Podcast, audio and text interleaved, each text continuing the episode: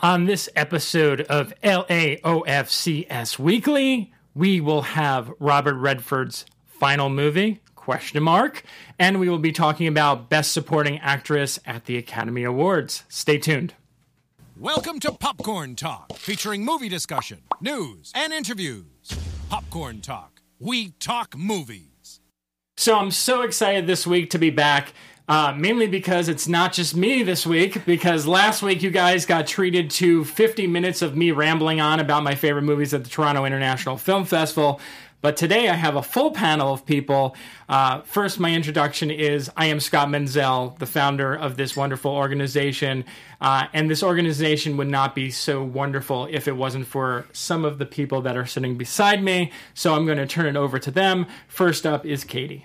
Hi, I'm Katie Kilkenny. I'm a writer and editor at The Hollywood Reporter and a contributing writer at Pacific Standard Magazine. I'm David Bax. I am co host of the podcast and co editor of the website Battleship Pretension.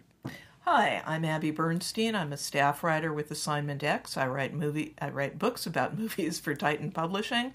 And if you're watching us instead of the Senate Judiciary Committee hearings, I congratulate you on taking care of your mental health. Well, thank you so much for joining me this week. Uh, we are back to our normal format. Uh, I know the show was a little wonky the last couple of weeks because I was at a bunch of film festivals and we kind of did some shows remotely, and the formatting was all over the place. And then in between there, we had an episode where Kit, Nestor, and Jimmy came on board, and they they they did a special episode where they just talked about the movies this week, uh, that week, I should say. Um, so the formatting of the show basically goes as follows: We start off with the movie pick of the week.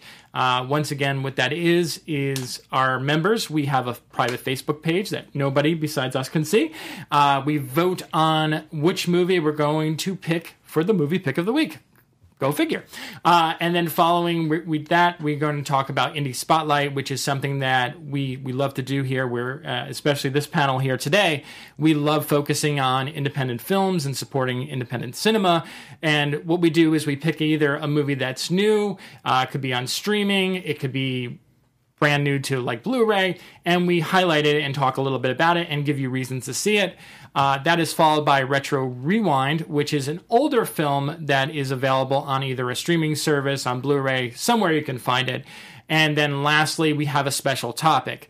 Now we we have officially begun award season. Uh, some of us at this at this table have been to a couple film festivals already. Uh, it, it is in full gear. So from this week moving forward, probably until the middle or end of January, we are going to have uh, predictions for various categories at the Oscars. This week, we're going to start off with Best Supporting Actress. So I'm going to shut up for a little bit. Uh, but before I do, I want to announce the movie pick of the week. This was a pretty big week for movies. I feel like we had Night School, we had uh, Hellfest. Uh, what's some other ones that I'm forgetting? Monsters and Men. Monsters and Men, the one I saw. Uh, there was also The Old Man and the Gun, and there's a couple other films which you know the studios, uh, both big studios and smaller PR companies, really need to let up on these 20 titles a week. I, I feel like it's nearly impossible for everyone to see them, uh, and some of these movies are really great. But with that being said, our official movie pick of the week, and it came in by pretty much a landslide, I feel, is The Old Man and the Gun, which is the new film from David Lowery. Um, Katie, I believe you saw this at the Telluride Film Festival. Care to tell a little bit about the plot and your feelings? Yeah, so just to summarize, The Old Man of the Gun is based off of a New York story, New Yorker story by David Grann, um, and it's about a 70 something, 80 something guy, an elderly man who has been robbing banks his entire life and has um, gotten out of prison, I think, 17 times. I could be wrong.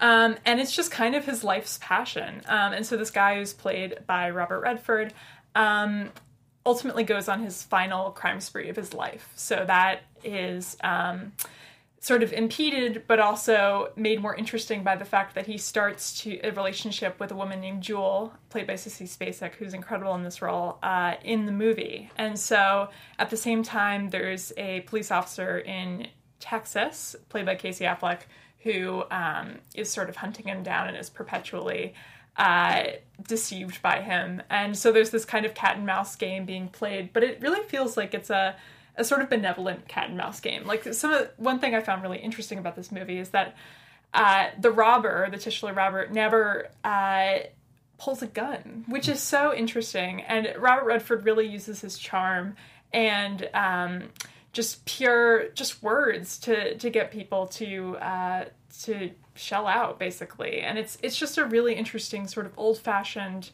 movie about a criminal who's kind of lovable as well. That's what I found. What did you think, Scott? Yeah, no, I. This was the we got to see this. Was our first screening at Telluride. Yeah. It was a surprise press screening, and uh, I was very excited for this one. Um, I love David Lowery. I think the man has made so many different types of movies, from you know Pete's Dragon to Ain't Them Body Saints to Ghost Story. Every one of his films is so different than the next, and he's such a visionary in, in his own way. Uh, very art housey, but at the same time, really knows how to develop characters and bring them to life. And man, when I was watching this movie, it, it was like watching Robert Redford and reminding me, constantly reminding me why he's such an icon in this industry and why he's such a le- legend because he's so damn charismatic. And um, the like you pointed out, uh, the the chemistry between him and Sissy Spacek, just incredible. Um, I did also like Casey Affleck in the film. He has a little bit of a smaller role, but um, I love the back and forth between those two and some of the phone calls that happen with them. Um, it's it is you know it's it might have been debunked, uh, it might not be, but this is supposed to be his last film and uh, Robert Redford's last film, and I think you couldn't ask for a better movie to end on if it really was. Um, it's it's not a film that I would say is it's not a meaty film. It's a very simplistic story, but at the same time, it's a character driven film. And like you pointed out, it showcases how someone can kind of use their charm and their wisdom to kind of like get get one up on people. And I, I just really had a great time with it. I really did. Yeah, it, it is interesting. You you say it's not as much of a meaty film. I, I came in um, to the theater really not knowing what to expect because this is David Lowery, and you know we've all seen like a Ghost Story, Yeah. Ain't Them Body Saints, but he's also done Pete's Dragon, and this felt very much more in the Pete's Dragon mold. It felt like a awardsy movie that a lot of um, people are going to go to and enjoy themselves at. It's not particularly challenging. Um, this is Robert Redford in a role that doesn't really ask much of him. It's not a showy No. performance. Um, it's just very much Robert Redford showing his charm. He's not crying in any part of the movie. it's not like a clear awards play, which is very interesting. Um, so that was fascinating to me, just to think about David Lowery and where he thinks his career is going, because he's just coming off of a ghost story, which was so different. Oh, I mean, if you think about a ghost story, like it was, it, and it was it was sort of targeting a totally different audience. I feel like a lot of young people went to a ghost story, and this, The Old Man and the Gun, feels like it's more of a older audience that it's going for, and people who really love Robert Redford. Um, so across the gamut there. I also think, you know, this film is one of those rare films that actually looks like it was shot in the time period. You know, there's so many movies that we see where people are like, um, one of the big issues that I had about last week's movie pick of the week, The Brother Sisters, was that or sisters, brothers, whatever it's called, um, was was that that film I never felt like it was in Oregon in 1851. Like I just this this movie that movie looked like it was shot, you know, in Colorado today, and everyone was playing dress up. But this one, like the way that it was shot, and it was shot on film. Uh, it just it just felt so natural. It felt like an homage and a celebration, not only to those old old kind of like the old school robber type movies, you know, cops and robbers movies, but just played to those who love cinema and and love that retro type feel that I just feel like we don't get that much of anymore. So, um, do you have any predictions, Katie, in terms of this for award season? You think it has any potential of getting any awards? That's a tough one. Um, I think that Robert Redford could potentially get a nomination because it is his last film. Um, but again, as I said, it's not a particularly Oscar-y performance. I think cinematography could do well because it, it was shot on 60 millimeter. Um, and it's beautiful. Um, Sissy Spacek is wonderful, but the supporting actress race is so crowded this year. I just don't think it's going to happen. Um, what do you think? Uh, I think it's uh, Robert Redford. It's like a gimme kind of thing. It's like you know we haven't given him anything. Uh, you know, should we give him something? Uh, do we know that this is his last performance? I think that, that, that that's also in a weird way. I kind of feel like maybe shoots him in the foot because if he does decide to retire, uh, he may go down with not getting one. Um, it's very strange to keep talking about this, but I feel like we've we've always talked about actors. I mean, cinematographer last year, Roger Deakins. How how long did it take him to finally get one? And uh, Robert Redford, you kind of like look at his filmography, and you're kind of wondering, like, really? And then you you kind of said, like, I'm with you. Like, it's like. I don't know if I would give him one for this movie. Like, yes, it's a nice, beautiful swan song, but like at the same time, it's like it's not Robert Redford doing the best Robert Redford. It's just him being Robert Redford and charming. So I don't know, but that's the only category that I think it would would get nominated for. Yeah, yeah, I totally agree with you. Uh, so we do a rating system out of ten. What would you give it? Six and a half, seven. I give it a seven. Yeah. Yeah. All right. So we're gonna shift gears. We're gonna go into indie spotlight, and uh, Abbie, we will start with you for this. Okay, so this week, uh, Hellfest came out, which I feel is a very fun throwback to the kind of horror you got in the late 70s, early 80s, where you've got a bunch of young people being terrorized by a mass killer. And the big fun of the movie is the mood, which is completely uncynical. It's like they haven't done this before. The characters do have some pop culture knowledge, but it's not like Scream, where that's the whole thrust of it. And the production design is just uh, off the charts. It's, uh, I think the guy's name is Michael Perry, the production designer.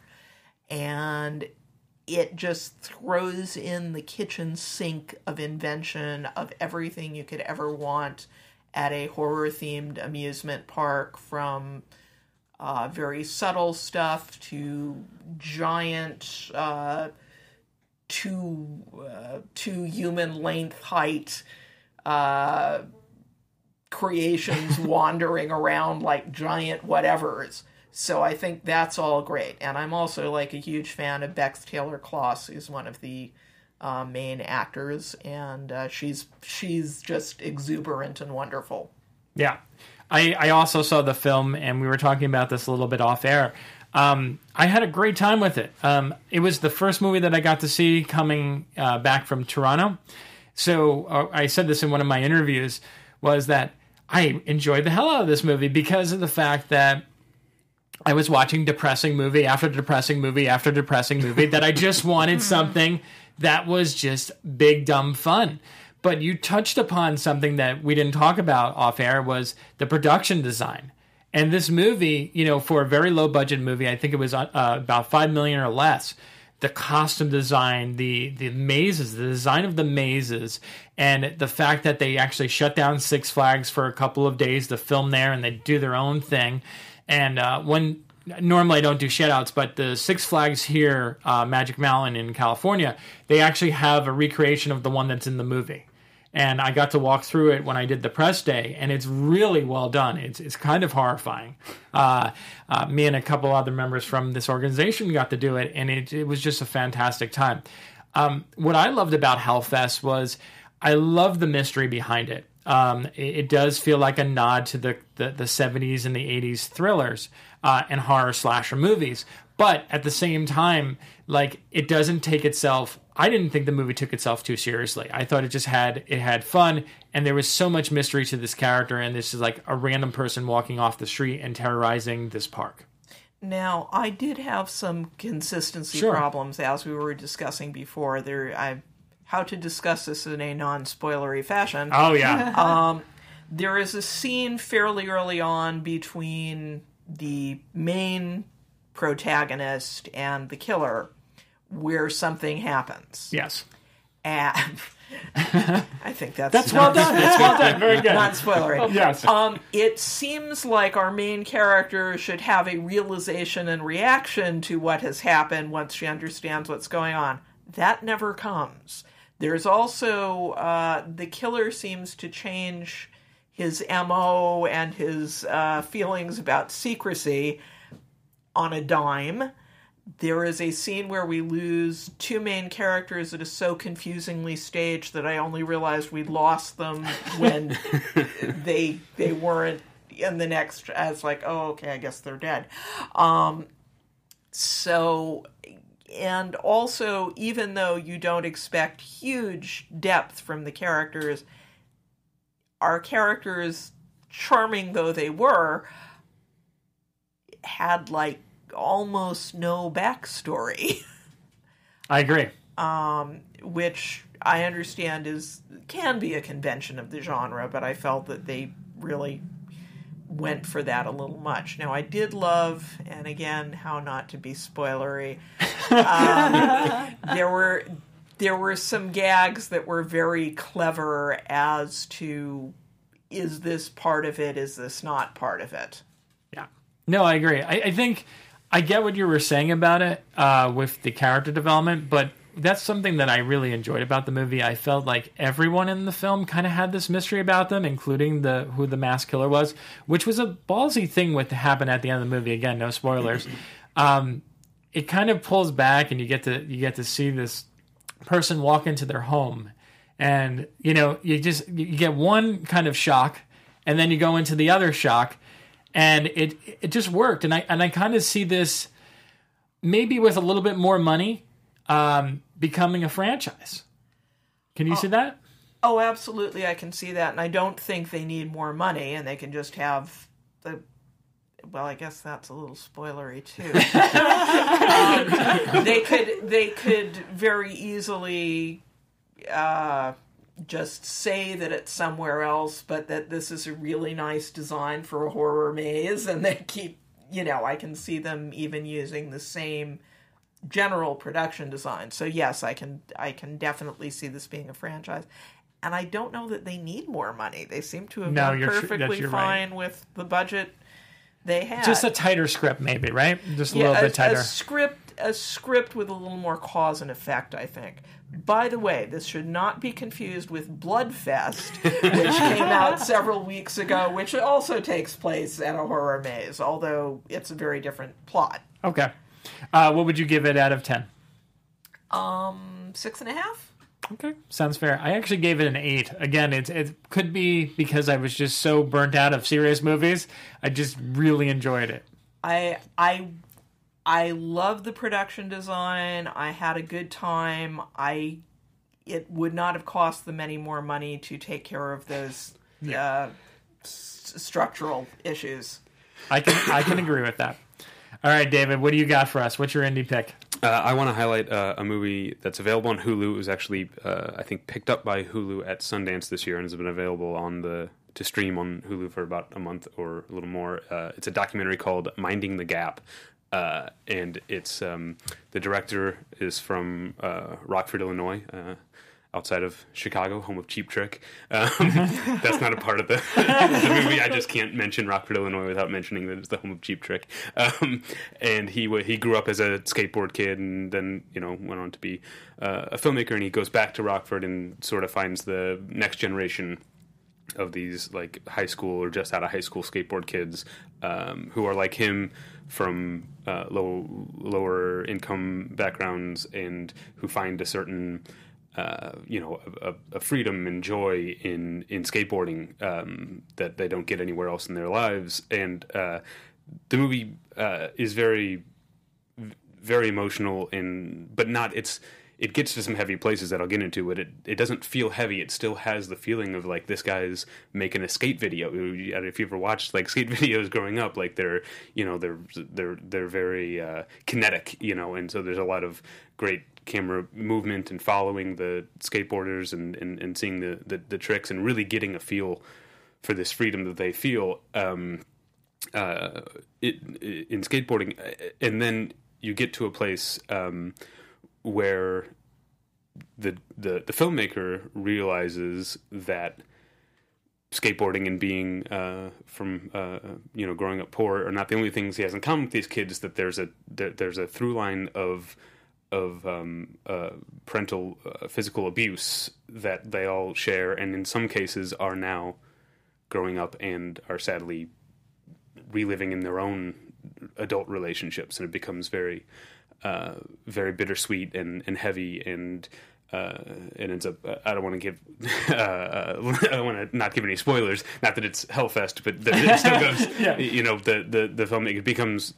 He brings in his own mother uh, to. Um, to talk about his own past, and uh, and yet, what's what's so beautiful about the movie is that it never, as it gets into this this really emotional stuff, it never loses sight of the purity of skateboarding. It's like still, even when it's a movie about uh, child abuse or spousal abuse, it's also a skateboarding movie. it never forgets to be that. It's a really, really beautiful movie. Um, and yeah, like I said, it's available to stream now. Okay. Did you see that one, Katie? No, but I have not. I keep on getting recommended That. Yeah. that. Do they do they mention at all the mind what the title refers to? Because I know in England, "Mind the Gap" is "Don't fall into the hole between the subway platform and the train." Yeah, and I don't know why they called the movie that. It's uh, honestly, it's when Scott asked me what my point rating is, it's going to get docked half a point for having kind of a dumb title. I think So, what is your rating? uh, I'm going to go with eight and a half. It would be a nine. okay. Don't don't love the title. I could see that. Uh, obviously, um, that movie has been shared, like you said. I, I heard a lot about it, but it's it's amazing again how so few have seen it. Mm-hmm. So it's on Hulu, so check it out. Katie, what's your pick? Uh, I had to go with Colette, which is Keira Knightley's latest um, period piece movie. Uh, amazing costume design, as usual, but I found this one really fascinating and it uh, totally blew away my expectations because of how modern the story of Colette is. So, to, to briefly summarize, um, Colette is a French writer who. Um, was writing who's basically ghostwriting for her husband Willy, um, and created some of his most iconic and definitely best-selling novels, um, the Claudine books, which were about her childhood in um, rural France. Uh, so Claudine at school, Claudine in Paris, um, and this movie is kind of an origin story where we follow her from when she's 19 and sort of having these illicit uh, meetups with rendezvous with uh, Willy uh, to when she becomes till she breaks away from Willy. It's not a spoiler to say that it's history. Um, and becomes a writer of her own and an actress. And she's a fascinating life. She had so many affairs with so many people, um, men and women, um, and just a true, true original. Um, and I, I was sort of coming into the movie thinking that they would whitewash her history a little to make it more of a Keira Knightley period piece. Um, but I mean, this, this I think is the first period piece I've seen with a transgender character who is not the center of the story. Um, it's not about that transgender character. Um, it has a lot to do with the sort of gender as a construct, um, the fallacy of dressing as a woman. Um, it has a lot to do with writing and the sort of idea that writing is a business as well as an art. It does not shy away, and this I really appreciated as a writer, from how difficult writing is. You know, so, so many times when we're looking at movies about writers, it's like, oh, they go into this like trance and this beautiful thing comes out. But um, Colette is literally locked in her room by her husband and told to write for four hours at a time. Um, and she, she shows how difficult it is and how she doesn't want to do it. Um, and that sometimes it transports her. Um, and so I just found it really, really, it, it completely exploded my expectations of what it was going to be. It's not perfect. I mean, her life is so rich, you can't possibly compress it into two and a half hours, but I think it's a great introduction uh, to this author, and hopefully it'll get more people to read her biographies and read her books. Did you see that one? I did see Colette. Did you see clip? I did not. I did not. I it was one of those movies that was at the festivals, and I kept getting screenings for. And it was always like when I was seeing something else, and I was kind of like, ah, I guess I'll just see it. So I'm going to try to see it either this week or next week. Uh, But yeah, yeah, I I'd think love to hear your thoughts. um, I, I I'm a big fan of Keira Knightley, and um, even with that said, I think this might be her best performance so far. And there's a lot to, to pick from. I'm a big fan of her in A Dangerous Method, and and uh, even in the Pirates movies. I have to admit, Yeah. uh, at least the the first three, um, the ones that she's in. Uh, and she's in the fifth one. Technically, that's a spoiler at this Yeah. point, but it's been over a year. It's, yeah, it's all right. Uh, it's all right. uh, but uh, Wash Westmoreland, um, his last film was Still Alice, which he directed with his co his partner uh, Richard Glatzer, who has since passed away.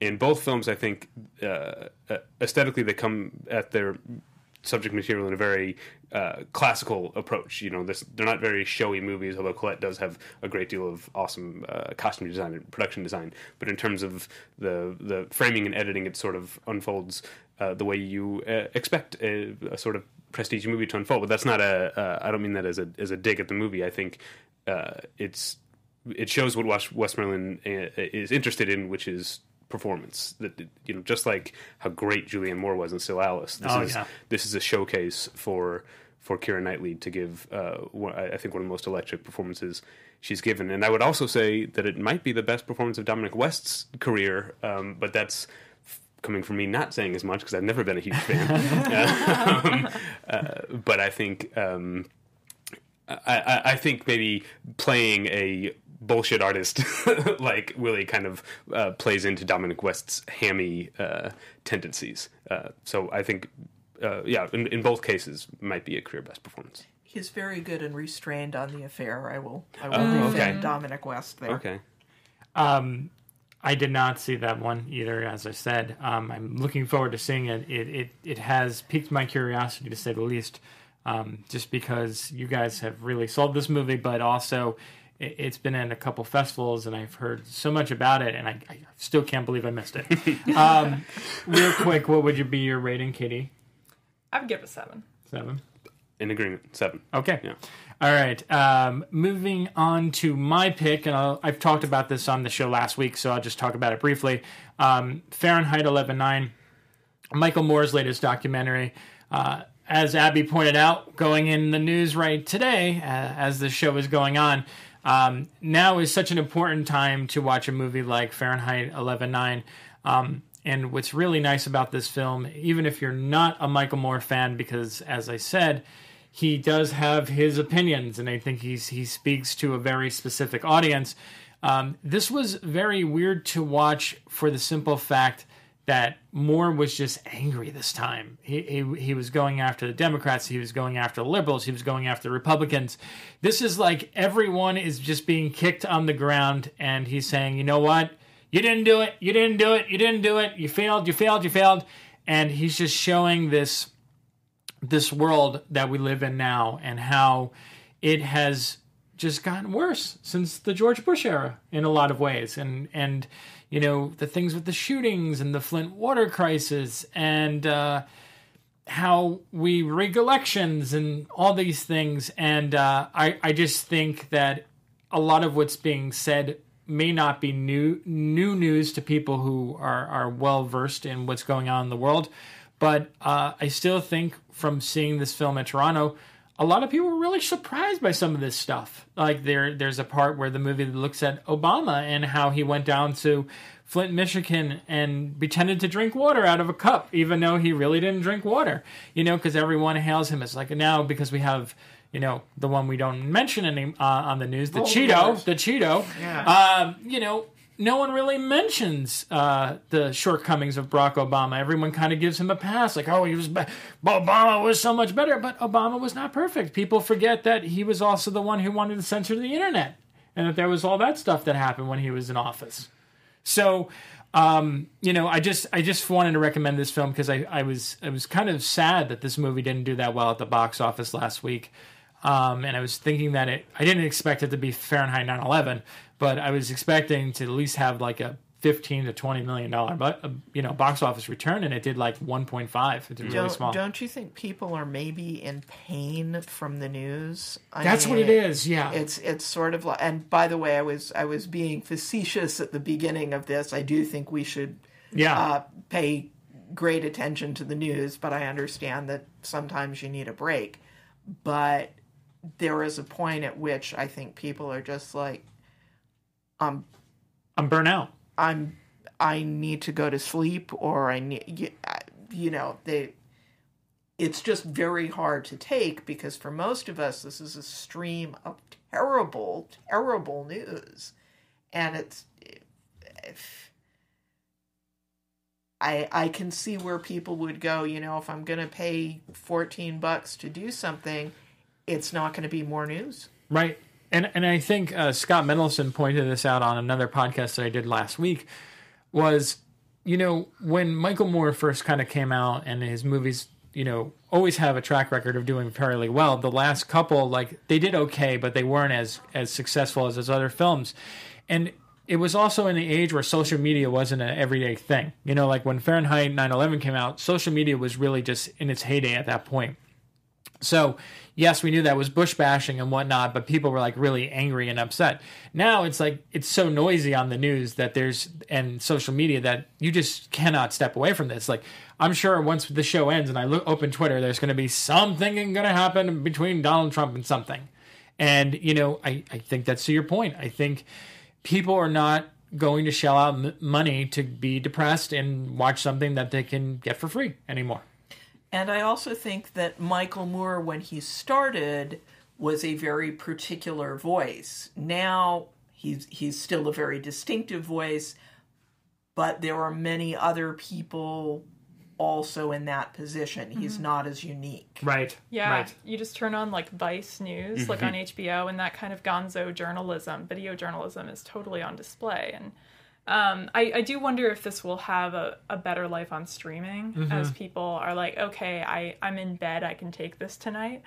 Um, but yeah, to go out to the movie theater and and relive some of the things, some of the worst things that have happened know, in our culture in in the past few years, it is a tough sell, I think. Yeah, I agree. Did anyone else see this? I did see it. Yeah. What did you think? Uh, I, I found it. Um, well, one, th- one thing that surprised me at a Michael Moore movie is that I was uh, crying at the end of it because Oh. it ends with the Parkland kids stuff in in a way that's very um, inspirational. So uh, all this litany of two hours of dragging us through the stuff we already lived through does kind of come to a point where he's he's saying that you know sitting on our hands and hoping isn't going to help in this in a particular dig at Barack Obama in the Yes. sort of campaign. Um, he's spurring you to action, and so he ends with the Parkland, uh, Emma Gonzalez, and David Hogan, and those kids, uh, and it's it's very inspiring and very emotional. I did actually like had to go to the bathroom and like, like wash my face after after the movie. Um, I do think it's a little overlong given uh, Yeah. how heavy it is. It, it lacks focus, right? This time. yeah, uh, I mean, eventually, I think he does pull like because it does seem like why is so much of this about Flint? This is supposed to be about how we got Donald Trump, Yeah. but I think he does kind of pull it into like making Flint sort of represent either either Trump voters or the many minority voters who stayed home Right. because they weren't uh, weren't campaigned to, weren't spoken to, weren't addressed. Uh, so he does eventually pull it in, but it does kind of feel like it's all over the place. I do think, to Katie's point, like the fact that you see uh, this kind of stuff all the time now. Some of his stunts, I, I kind of I was kind of like, this movie's almost two hours long. Do we need the part where he fills the truck full of Flint water and waters the governor's lawn? It's Yeah. like that's uh, you know you were and when you did that on TV Nation 25 years ago, that seemed like something cool. But you see that kind of stuff all the time now. The movie could have been. 105 minutes instead of 110 minutes, and we Yeah. didn't have to see that stuff. But uh, yeah, I, I do think uh, I hope I hope people do see it uh, uh, eventually because it is inspiring. I would give it an eight out of ten. What would you give it? Probably not that much. Uh, maybe a six and a half, six point five. Okay, sounds good. All right, now moving into retro rewind, we're going to do this one a little bit quicker, just because we want to make sure we have time for the best supporting actress talk. Um, let's see, David. We can start with you. Okay. Uh, I wanted to highlight a movie that. Um, so I've been because I'm you know trying to be a total like woke bro. Uh, I've, been, I've been trying to in 2018 do the 52 films by women thing. Where at the end of September I've seen 44 so far. Uh, I think I'll make it.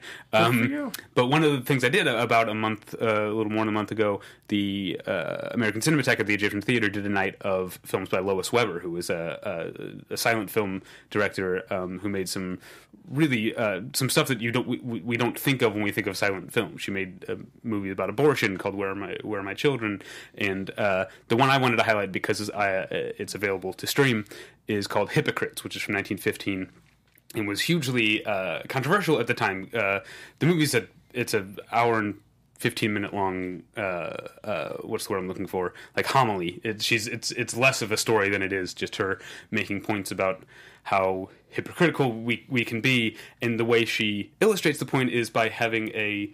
Uh, it starts in the like medieval uh, in like the Middle Ages, and a, and a and a monk creates a statue of truth, and truth is a naked woman, and it's it's a scandal and he's killed and then so the rest of the movie has a personification of this statue uh, in double exposure or showing up in all these different situations. This is a movie from 1915 that for three quarters of the movie there's a naked woman uh, walking around. It was hugely controversial at the time, which I think sort of uh, feeds into her exact point that she's making about the stuff that we're hypocritical about. Uh, but it's full of all kinds of um, really cool uses of of, of, of, tinting and, like I said, double exposure. There's a lot of uh, technique on display and some really beautiful uh, imagery. And she does things where uh, she does a cool thing where uh, the actors who are in the medieval sort of uh, prologue part uh, show up as different characters. You know, um, so they represent a type. You know, this is the hypocritical priest, and he's going to play a hypocritical priest. Um, you know, 300 years later too. It's it, it's it's really cool. Um, it's also like I said, it's only an hour and 15 minutes or so, if that. It might not even be that. Um, but uh, another reason that I wanted to highlight it is because I wanted to talk about the streaming service it's on, which is called Canopy. Which, if you have a library card, it's you get Canopy for free, oh. and there's like mm. thousands of classic films and foreign films and silent films and independent films. Um, including the entire uh, Frederick Wiseman uh, library. Every oh. Frederick Wiseman, I don't think Monrovia, Indiana is on there yet, but every uh, everything that he's ever made, uh, you can watch on Canopy, and you can do it for free if you have a library card. That's so cool, and that's where you can find hypocrites. How about you, Katie? Uh, that's amazing. You just reminded me. I keep on meaning to get Canopy and I haven't.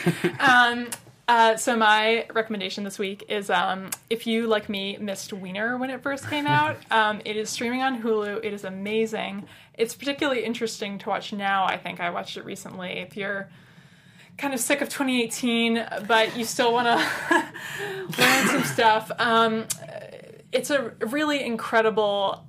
I want to say unprecedented look behind the scenes at the spin machine um, when a politician is dealing with a um, crisis of sexual mis- misconduct.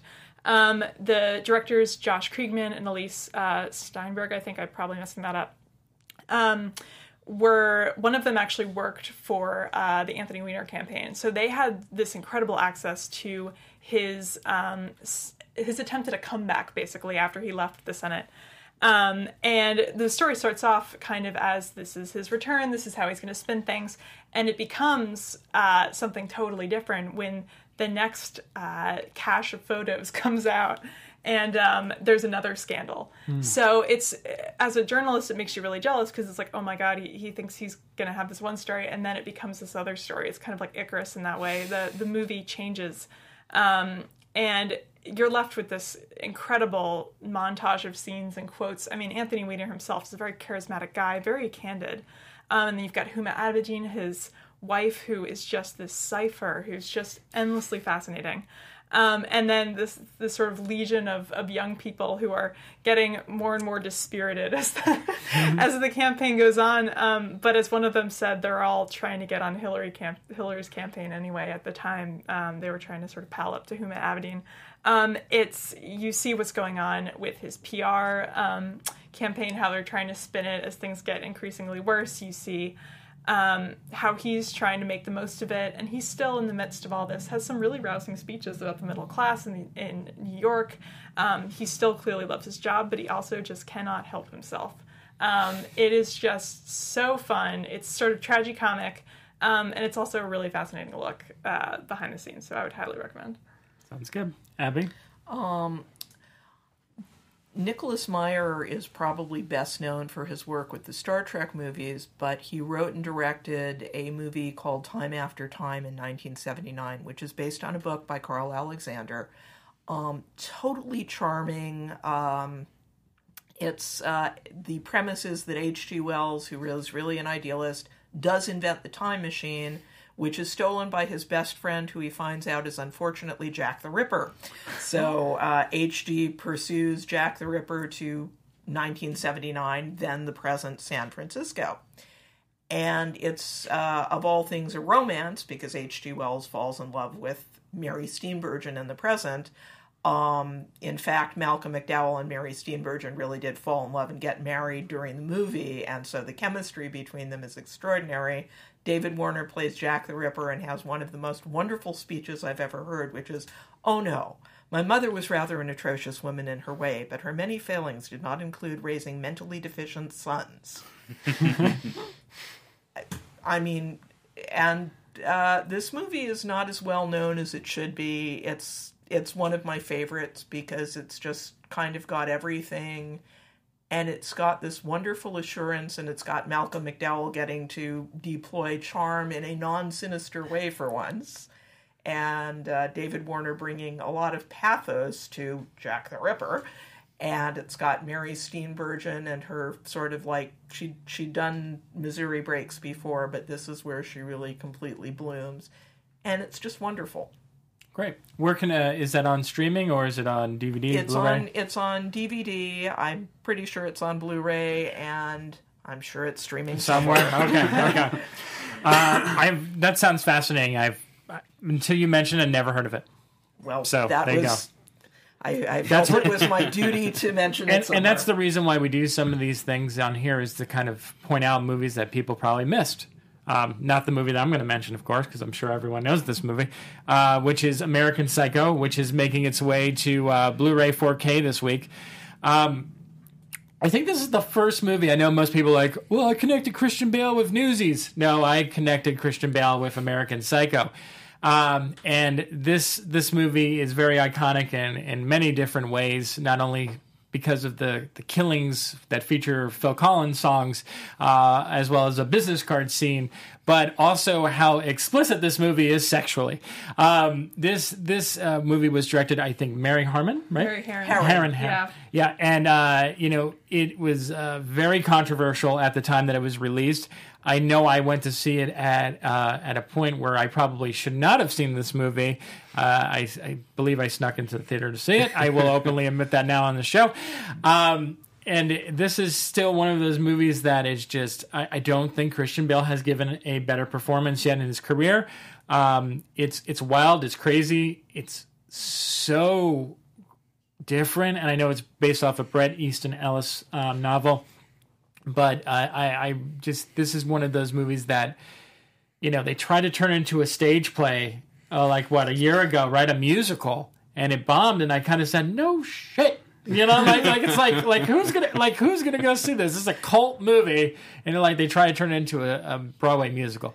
Um, but yeah, this is just a wild, wild film, and I and I recommend it because it's on 4K this week.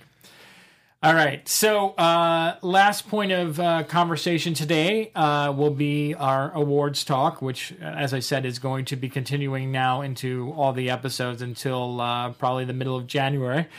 And uh, we are going to start off with uh, Best Supporting Actress. Uh, Abbie, let's go back to you. Uh, do you have any predictions so far? I don't have predictions. I have ought to be's. Okay.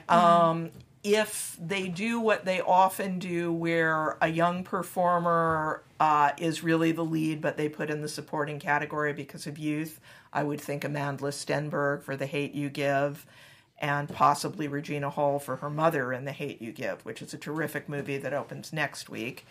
Um, and also uh, Cynthia Erivo for um, Bad Times at the El Royale, who, as an actress, I'd never heard of before, and she's amazing. Um, so She's going to be in, uh, or is in Widows as well. ah, She's, uh, I Yeah. think she's a Broadway Yeah. actress who's suddenly in uh, a third of the movies that are coming out this fall. Uh, how about for you, David? So I haven't. I've seen very few of Okay. these types of movies, but based on uh, buzz or whatever, some that have stood out to me are Regina King and If Beale Street Could Talk, and uh, Nicole Kidman and Boy Erased. These are things that I've heard. Um, uh, Claire Foy and First Man, maybe I don't know. I haven't seen any of these movies yet. Um, uh, of the, I, I think um, maybe by the time the awards actually start getting announced, this might be a bit of a dark horse. But Michelle Yeoh in Crazy Rich, Asians. Um, but I wanted to highlight some that would never ever. Go for Never it. ever Go get for it, nominated, man. but they're my. Yeah. some of my favorite supporting actor for performance of the year. Um, uh, noted weirdo Miranda July played played it straight as a um, ill-equipped um, single mother in Madeline's Madeline. Uh, and she, you know, Madeline, uh, uh, Miranda July is a performance artist. Normally, does not play it straight, but she's a No. Uh, and then um, in Support the Girls, which is one of my favorite movies of the year so far, um, the the acting debut of Shayna McHayle, whom rap fans uh, know better as the rapper Jungle Pussy. Uh, I don't know if you guys saw Support the Girls, but she was yeah, Danielle. she's really good. She's fantastic. Um, uh, Sheila Vand, who starred in uh, a few years ago in uh, A Girl Walks Home Alone at Night, was another ill-equipped uh, mother and domestic abuse victim in We the Animals. Um, I think one that actually could get, um, get get some talk if people see it is coming out in a week or two. Uh, it's Tamara Jenkins' Private Life, and the the young girl in that, Kayli Kayli Carter. Uh, I never know with Netflix movies if people are going to see it or Oh, it's going to get know. forgotten. But if, if people watch Private Life, this is a legit contender. I think she's terrific. Mm. You saw it? Private Life is amazing. Yeah. Uh, and you know, no promotion whatsoever by Netflix. I mean, they they canceled the press day. I was supposed to do the press day for this, and they canceled it. Oh wow. And I would have loved to talk about that film because it, it's. I think it's one of uh, Jenkins's. It might be Yeah. my favorite film of hers. I definitely think it's my favorite of hers. It was my after Madeline's Madeline. It was my second favorite film that I saw at Sundance this year. So I've been telling people for seven or eight months now to uh, to look out for it. And it is it is a bummer that uh, it looks like it's going to get buried. And then I last wanted to mention uh, the cast of Annihilation, which is probably still my favorite big like blockbuster release of 2018 so far. You could sort of take your pick at any of the supporting actress roles. I really liked Tuva Novotny, who uh, again spoilers is the first one uh, to succumb to, to be killed off, but whose death sort of hangs over the rest of the movie. Uh, in a way, uh, those are some of my favorites that will never. These are never That's going to be all right, nominated. man. but That's- that's, uh, That's why I bring you on, so I get some unique perspective here. Uh, how about you, Katie? So I'm going to go with a much more cynical approach. Um, I think it will really depend on what category uh, the studio decides to put Olivia Colman in in the favorite. Uh-huh. I think if she's lead, she then it's Regina King's year in If Beale Street Could Talk. Um, but if she's supporting, supporting, I think it's hers because this movie. It, it's interesting in that it starts with Emma Stone's character's perspective, and then it sort of becomes a movie about the Queen, played by Olivia Colman Um, she has just a towering performance. I don't think there's any other way to put it. Um, she is a woman who is clearly troubled, perhaps mentally ill. It's it's really hard to tell. Um, incredibly wounded and also proud. It's just a movie where Olivia Colman, who's about to play the Queen on The Crown, um, is just like an open box. Um, she's emotionally raw in every way, um, and can veer from just like delighted and giggly like a little girl to like completely shattered the next. Um, it's an incredible performance, and I think that if she's supporting, she's going to steal that one away. Otherwise, Regina King. I mean, she's just amazing. She's been in everything, and I keep on hearing great things about If Beale Street Could Talk. I haven't seen it yet. I uh, I'm going to be the naysayer on here and say that I I saw if Beale Street can talk. Uh, one of our members, Carla Renata, highly recommended the movie to me. Uh, I want to thank you for pointing out Regina Hall for Hate You Give because right now that is one of my favorite movies of the year. It's powerful stuff. Uh, really, I was like on the verge of tears from beginning to end watching that movie. It's really powerful. Um, but going to Regina King, um, I'm one of the few people that I watched that movie not at the premiere but the day afterwards. And while I think the cinematography is great and I appreciate, you know, the, the story of black love and showing the the struggles, um, the topic of um, the like black struggle in in America has been such a big topic this year. Um, we've had movies like Sorry to Bother You. We've had Black Klansman. Uh, we had Blind Spotting, uh, Hate You Give. And I've watched all those movies before I watched this one. And even though this one is much more low key and much more poetic, um, I just wasn't that blown away by the film. I, I, I felt like it was kind of a slow burn. Um, and if I did, I will have to say that if I did have anything positive to say about the film outside of the direction and the cinematography, it would be Regina King. But I do feel like I've seen better performances this year. That's all I will say. Um, and I think there's a lot more people that they can pick uh, from the movie. But I know Barry Jenkins, you know, coming off of Moonlight, this is a a solid, you know, a second feature, or not a second feature, but a solid follow up to that one. Um, I just, it didn't connect with me emotionally as much as I wanted to. And um, there's some parts of the story that are very personal to me uh, and some of the things that go on in my family. But um, didn't didn't feel that emotional punch that I wanted to feel, which was much different than the hate you give. Um, there's talk about Claire Foy in First Man. Katie, Katie, did you see First Man? I did. Okay, come on. We, we, no, I need you. I need you to back me up on this. Do you? Do you? No way, right? No. I, I just First Man I think is like an emotionally vacuous film. Um, but also I, I think that with Claire Foy, um, it is a little bit of an improvement on the concerned wife trope. but she is a concerned wife. And she's great. I mean, but you've got Claire Foy, you shouldn't put her in that role. Like Right. yeah. I I don't think there's any way. She's she's not given enough. That I, I do. I know that we're talking about best supporting actress, but I've been dying to talk to someone else about this movie. Uh, Fir- First Man was was was I, I think my biggest disappointment this year. Um, I think it's a technical masterpiece, but everything else just falls so flat in this movie. The the the, the every every uh, os- um, obstacle that goes on in this film, like it just it feels it feels rushed, and we look, we meet all these characters, and I feel like they're so underdeveloped, and, and the movie for me just um, lacks so much emotion. Uh, if I just could just get your opinion on this movie. Oh my gosh. Yeah, I just I kept on asking myself, even by the trailers, you know, Damien Chazelle is coming off of La La Land. He has so much clout. Anything he touches is going to have tons of attention on it.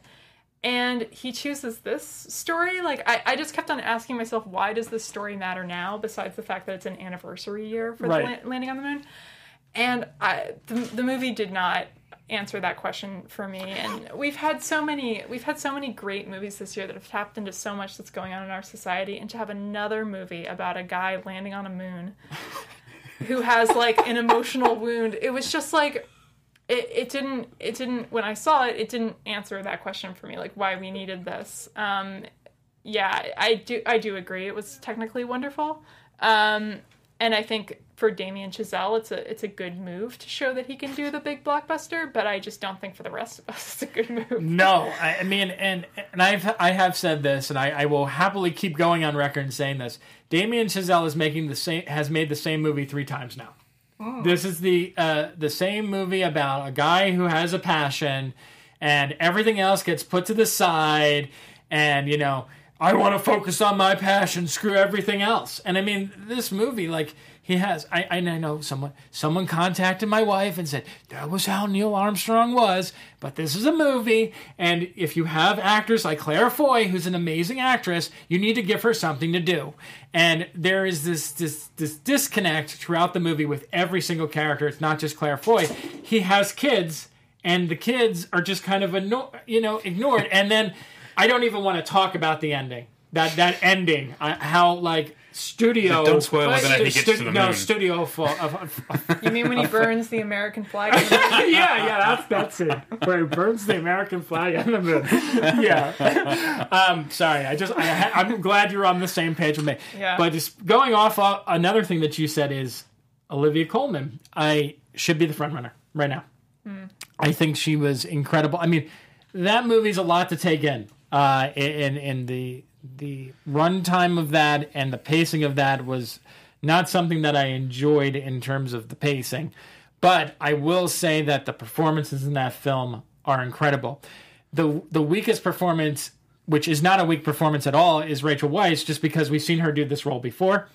But seeing Emma, Emma Stone in a whole new light, but Olivia Colman is just captivating in this movie, and she owns it.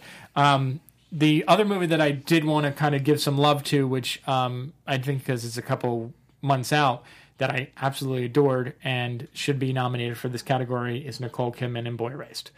Um, uh, I will also go on record and say that I am more of a Peter Hedge- um, Lucas Hedges fan than a Timothée Chalamet fan. I know that's, that's very very bad to say in the critics group because they love that Timothée Chalamet, but uh, I'm more of a uh, Lucas Hedges fan.